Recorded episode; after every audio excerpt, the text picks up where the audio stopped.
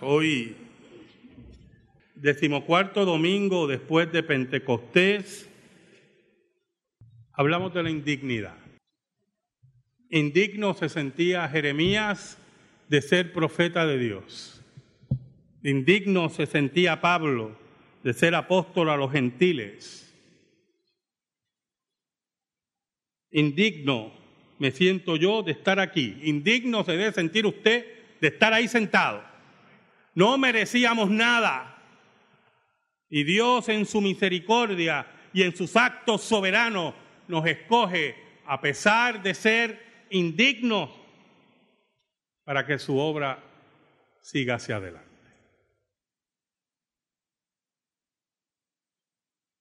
Pero hay otro camino que es, aún estando en pacto con Dios, Israel le da la espalda a Dios. Y Dios levanta a profeta como Jeremías para advertir al pueblo, para decirle a su pueblo. Es interesante las palabras que utiliza. Aquí en Jeremías 4. Le llama al pueblo que no tiene ojos, le llama necio, que tiene oídos y no oye. Le dice también al pueblo ignorante, porque rechaza la revelación especial en los labios de Jeremías. Pueblo que en pacto con Dios no dignifica su nombre, sino lo pisotea. Que entendamos, hermanos, que hemos entrado en pacto con Dios. En el nuevo pacto, que honremos desde nuestra indignidad al Dios que es digno de toda alabanza. Que sepamos que los dones que Dios nos ha dado es para su servicio, no nos pertenecen. Y cuando entendamos eso,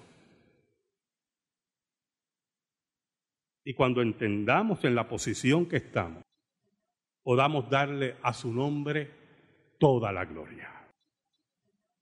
Lectura de la liturgia en primera de Timoteo 1 del 12 al 17. Sabe, hermano, personalmente creo que hay dos formas de asumir un puesto, un cargo. Una, sabiendo que estás preparado y lo asumes con humildad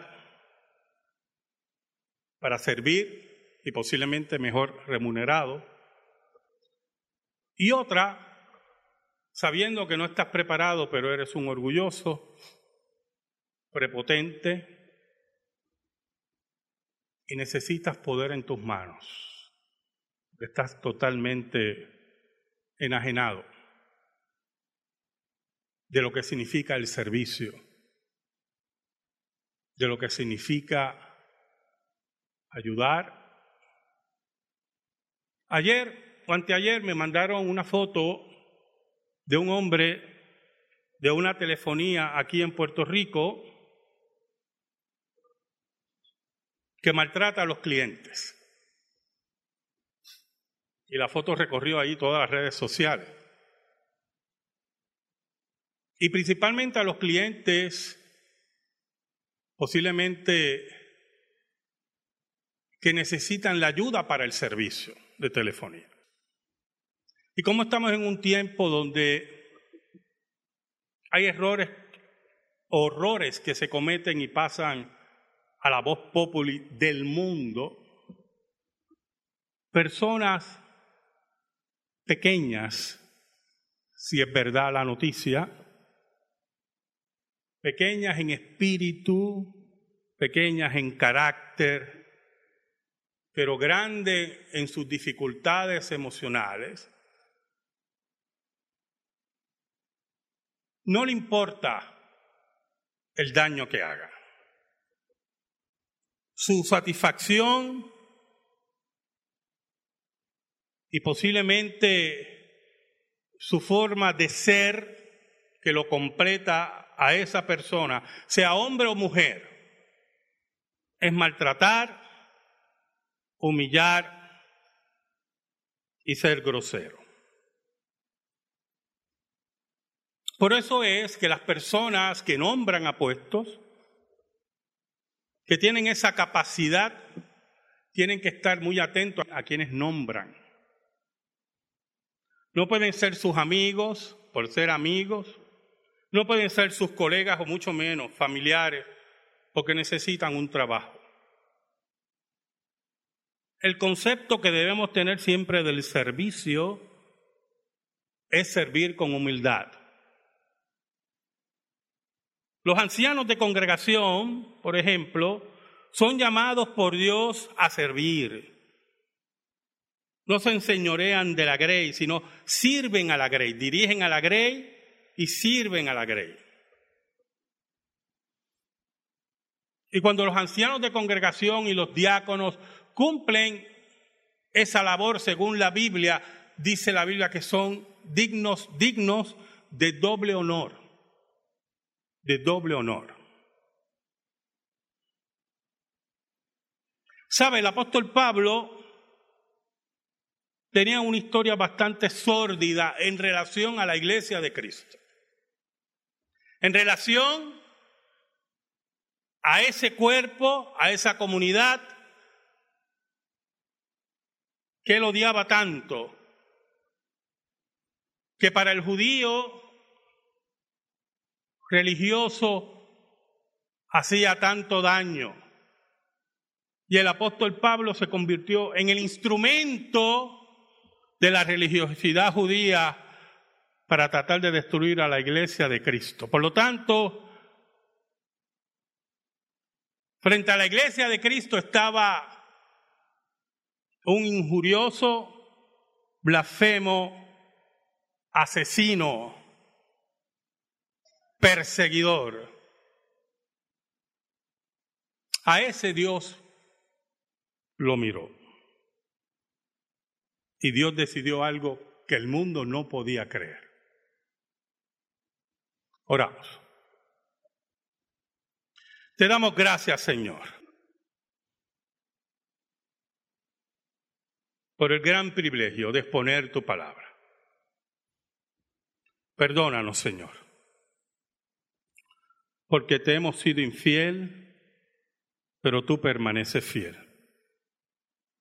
Yo te pido, Señor, en esta hora tu ayuda en mis pensamientos y en mis fuerzas, para que tu palabra sea correctamente enseñada, para que llegue al corazón de tu pueblo por el poder del Espíritu Santo. Yo te lo pido, Señor, en el nombre de Jesús. Amén. Amén. El versículo 2, el apóstol Pablo dice, doy gracias al que me fortaleció, a Cristo Jesús nuestro Señor, porque me tuvo por fiel poniéndome en el ministerio. ¿Sabe? Los versículos anteriores el apóstol Pablo hablaba de aquellos que bebían sin ley y que la ley de Dios los señalaba gente reprensibles, gente que quebrantaba la ley de Dios en forma impune, gente que se oponía a la ley de Dios y vivían como le daba la gana. Ahora, Pablo, interesantemente, tiene cierta identificación con esa gente. Porque aunque era fariseo y se jactaba de cumplir la ley a perfección, había una ley que era la ley de Cristo. Había la intervención de Dios en el Mesías, aquel que venía a cumplir la ley de Dios y aquel que venía a establecer el nuevo pacto, el cual Pablo ni le importaba ni lo obedecía.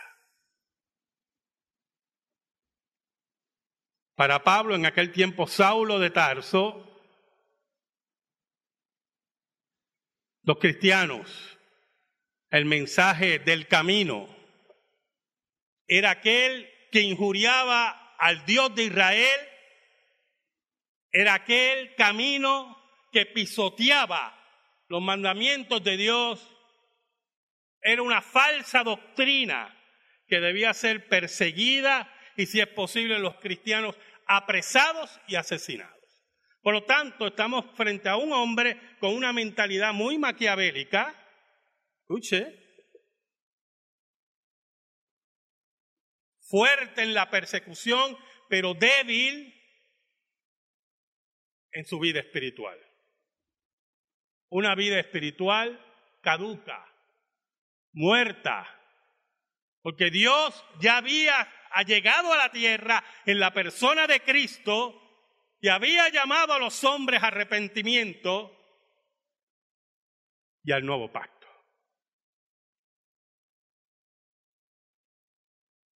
Por lo tanto, llega un momento, y es interesante ver cómo el apóstol Pablo habla de él ahí,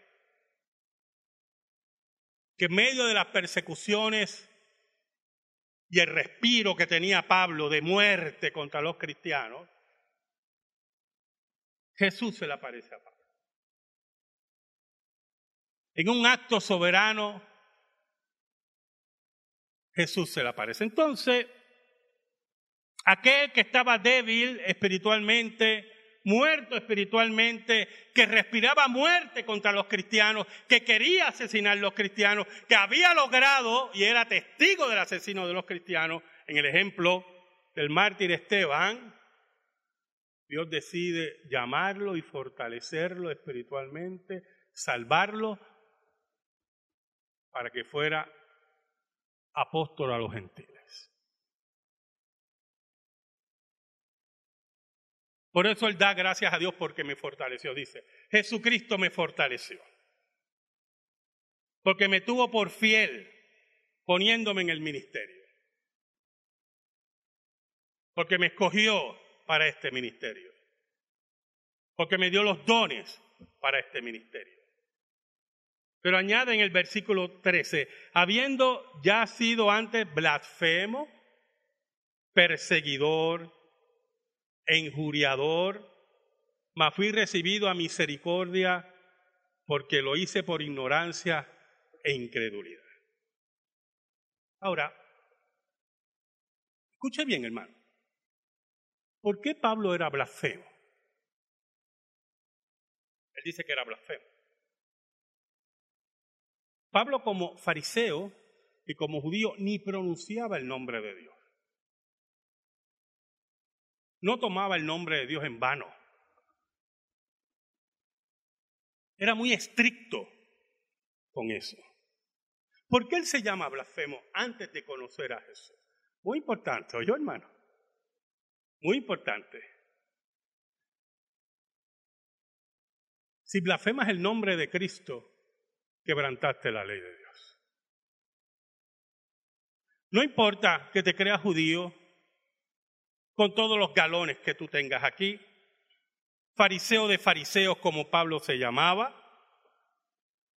No importa que intentes cumplir la ley, si blasfemas el nombre de Cristo, si pisoteas el nombre de Cristo, eres blasfemo. Has quebrantado la ley de Dios. Le has dado la espaldas a Dios. Por eso Pablo dice, en otro tiempo yo era blasfemo. No importando que fuera fariseo de fariseo. Y yo le enfatizo eso, hermano, le enfatizo eso mucho, Porque los judaizantes en este tiempo y los que están entrando en estos tiempos en muchas iglesias levantan una admiración a ciertos círculos judaicos que no creen en Cristo, que pisotean el nombre de Cristo. Esos son blasfemos, dice el apóstol Pablo.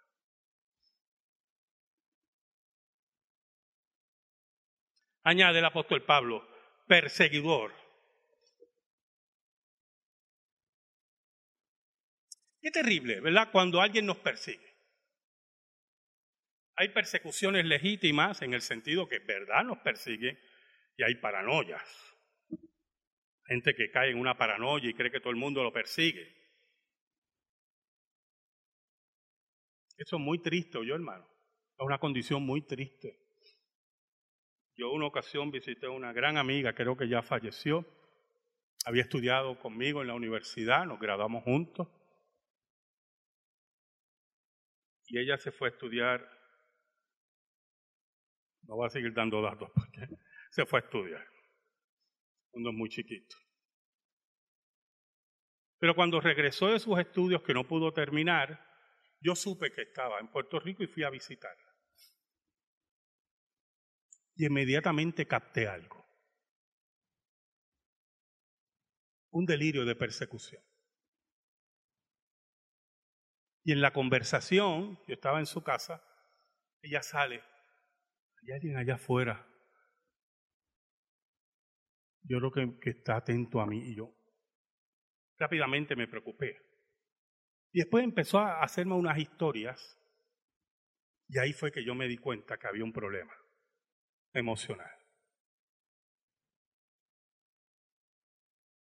Días después la volví a ver y noté que en 48 horas no se había cambiado de ropa.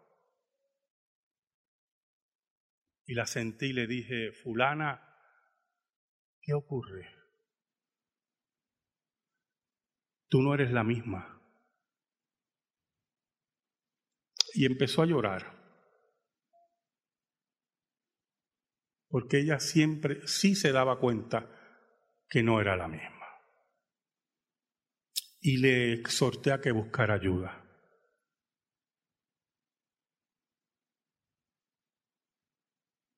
Es triste eso, yo hermano.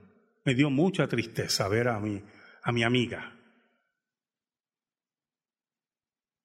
en esa posición. Pero en el caso de Pablo, no era una paranoia.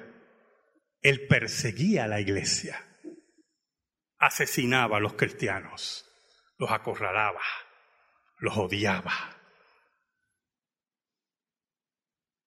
Añade el apóstol Pablo que era injuriador. ¿Sabe lo que es una injuria, hermano? Es una acusación que regularmente es falsa. Mucha gente cuando se molestan porque son acusados falsamente, y yo personalmente creo que una acusación falsa es algo terrible. Porque el problema de la acusación falsa, escuche bien, si usted reacciona con violencia, la gente dice, ah, pues mira, es verdad. Y no necesariamente que usted es tan indignado de la acusación. Y si dice, caramba, eso no es así, oye, qué raro, porque está tan tranquilo. Ese es el problema de las injurias del falso testimonio, de la mentira. Y, el apóstol Pablo levantaba injurias contra los cristianos, como levantaron injurias contra Cristo. Este quiere destruir el templo, dijo que en tres días lo destruía. Y levantaron injurias contra Esteban. Y mentían. Y Pablo era cómplice de eso. Por lo tanto, si nosotros describimos al apóstol Pablo, si yo le describo a usted un hombre así, usted va a querer estar lejos de él a cinco millas. Yo no quiero estar junto a ese hombre. Ese hombre blasfema, persigue, injuria y también asesina.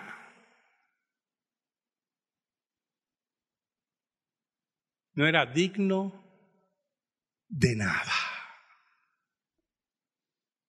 en medio de todo su pecado, corriendo hacia Damasco, respirando odio contra los cristianos, allí apareció Jesús. Allí apareció aquel que venció la muerte. Allí confronta al apóstol Pablo y por eso Pablo dice, mas fui recibido a misericordia porque lo hice por ignorancia en incredulidad. Ignoraba la fe cristiana. No le importaba los axiomas, y esto es muy importante, yo hermano. Porque lo que nos está diciendo el apóstol Pablo es que nunca se había sentado a estudiar verdaderamente la argumentación de los apóstoles. No le importaba. Estaba enajenado por completo. Pero añade también que era incrédulo. ¿Cómo es posible que un judío simple de Nazaret, de Galilea, donde fuera que usted lo quiera ubicar, sea el Mesías de Israel? ¿Cómo es posible que ese judío, sin títulos, sin libros escritos, que muere como un criminal en la cruz, sea el Mesías de Israel? El versículo 14 nos dice el apóstol Pablo, pero la gracia de nuestro Señor fue más abundante con la fe y el amor que es en Cristo Jesús. Como dice en Romanos, donde abundó el pecado, sobreabundó la gracia. ¿Sabe, hermano? Y Pablo dice esas palabras no solamente por el conocimiento profundo que Cristo le enseña en sus apariciones, sino también por su vida, la experiencia de su vida. John Newton, el gran himnólogo y pastor, el que escribió Sublime Gracia, era un hombre injurioso así. Era un hombre blasfemo, terrible, esclavista, un hombre maldito. Y un día Jesús lo buscó. Porque eso tiene que estar claro. Usted no busca a Jesús. El Salmo 14 que leímos en esta mañana lo dice claro. Usted no busca a Jesús, Jesús lo busca a usted. Usted está aquí porque Jesús lo buscó, porque Jesús lo encontró, porque Jesús lo salvó, porque Jesús los lavó, porque Jesús le dio el Espíritu Santo. Usted está aquí siendo indigno por gracias a Jesús.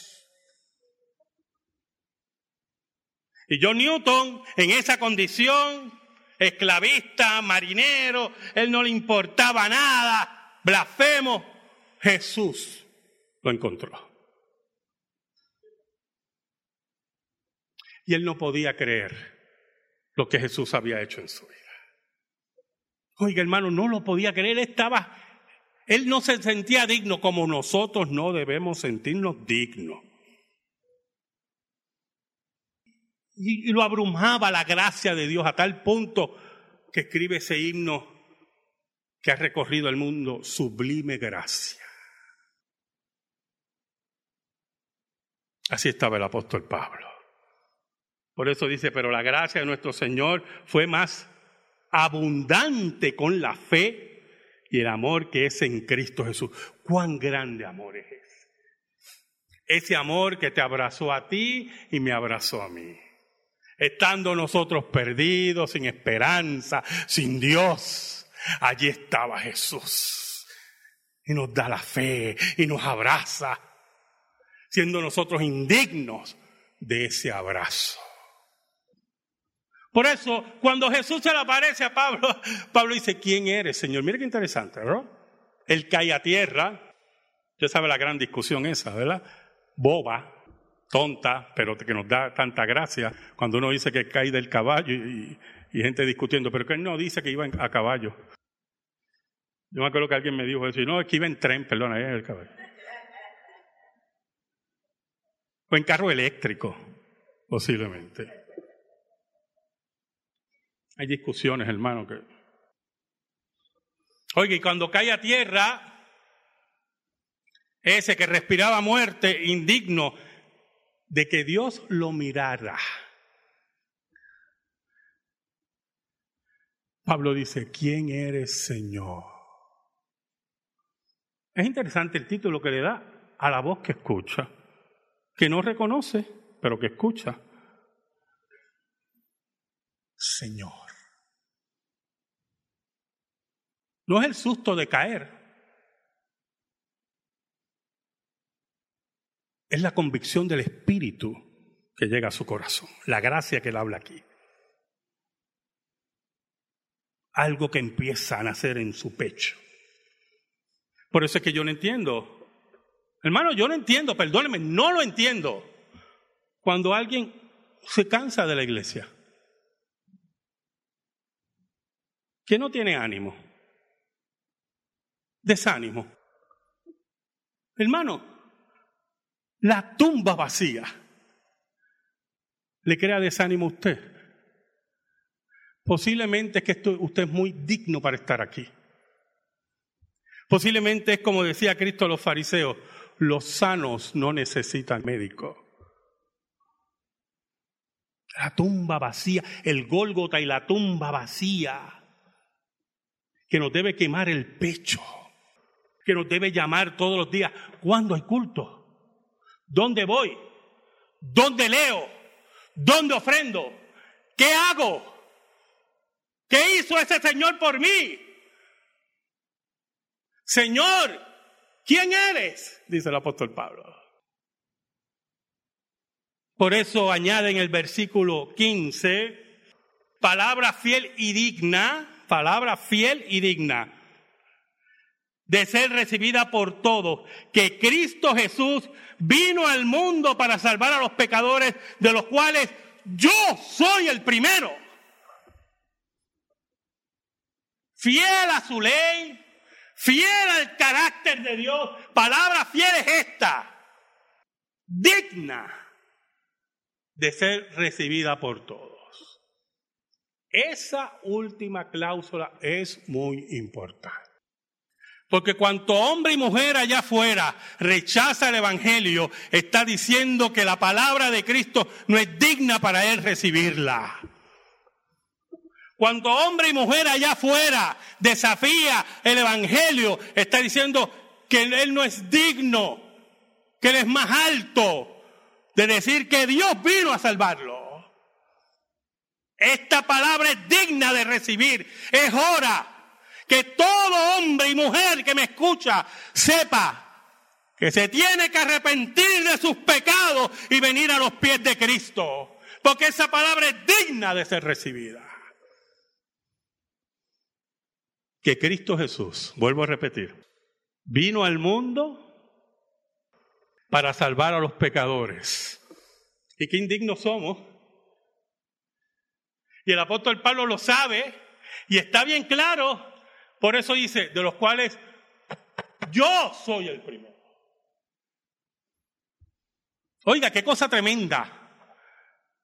Pablo el primero, el cual hoy en español leemos sus cartas en una isla perdida aquí en el Caribe. Ese que fue primero y hoy en Grecia se lee al apóstol Pablo en griego. En Rusia se lee al apóstol Pablo hoy en ruso. En Alemania en alemán. En Inglaterra en inglés, en Estados Unidos en inglés, en español, en coreano, porque aquello es tremendo allí. Estados Unidos en Canadá en medio de la persecución del primer ministro de Canadá. Cristo es proclamado, de los cuales yo soy el primero. Es como Calvino, que cuando antes de morir en su testamento deja las poquitas cosas que tenía. No quería mucho en eso del Evangelio de la Prosperidad Calvino y deja sus poquitas cosas en un testamento, una mesa ahí media podrida y sillas y, sus libros. Y dice en su testamento, y no quiero que marquen donde yo fui enterrado. Y hoy no sabemos dónde está Calvino enterrado. Y se lee a Calvino alrededor del mundo y su pensamiento cambia la historia. Y sus discípulos fundan iglesias, seminarios, predicaciones.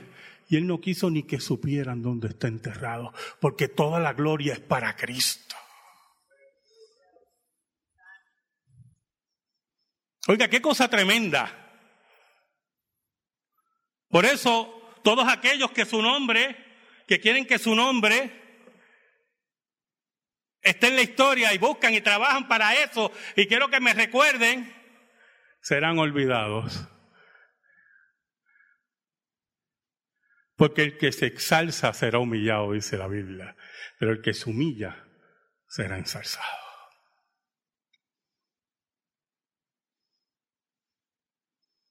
El versículo 16, el apóstol Pablo nos dice, pero por esto fui recibido a misericordia para que Jesucristo mostrase en mí, él primero, toda su clemencia, para ejemplo de los que habrían de creer en él para vida eterna. Para que vieran en mí este perseguidor, injurioso, blasfemo, maldito, asesino, la gloria de Cristo el nombre de Cristo. Para que vieran cuán grande es la clemencia y el amor de Dios con los suyos. Que no importa lo hundido que tú estés en tu pecado, de allí Dios te saca. Que no importa que fueras injurioso y asesino, perseguidor, allí Jesús llega y te abraza. ¿Sabe? El apóstol Pablo se sentía indigno de todo lo que hacía.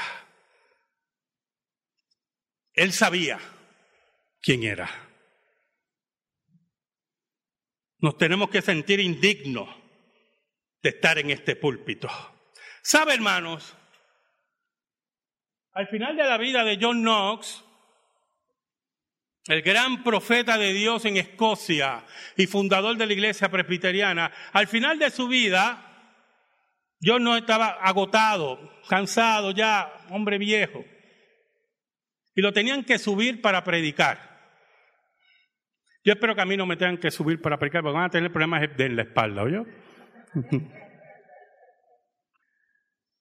y lo subían para predicar. Y dicen que su, uno de sus últimos sermones, si no el último, él estaba agotado. Y cuando subía el púlpito, era como si las fuerzas volvieran. Y dicen que ese último sermón movió el púlpito en una forma que la gente creía que lo iba a romper. Porque allí, allí en ese púlpito de Escocia, yo no se entendía cuán grande era la gracia de Dios. Que a pesar de su debilidad, de sus pecados, de sus errores, allí la gloria de Dios era proclamada. Por eso el apóstol Pablo concluye esta parte con esta hermosa doxología en el versículo 17. Por tanto, al Rey de los siglos, inmortal, invisible, al único sabio Dios, sea honor y gloria por los siglos de los siglos. Amén. Amén. Gracias te damos, Señor. Gracias te damos.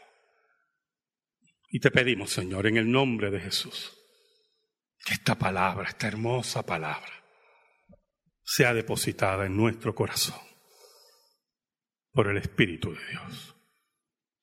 Amén. Y amén. Estamos en silencio, hermano.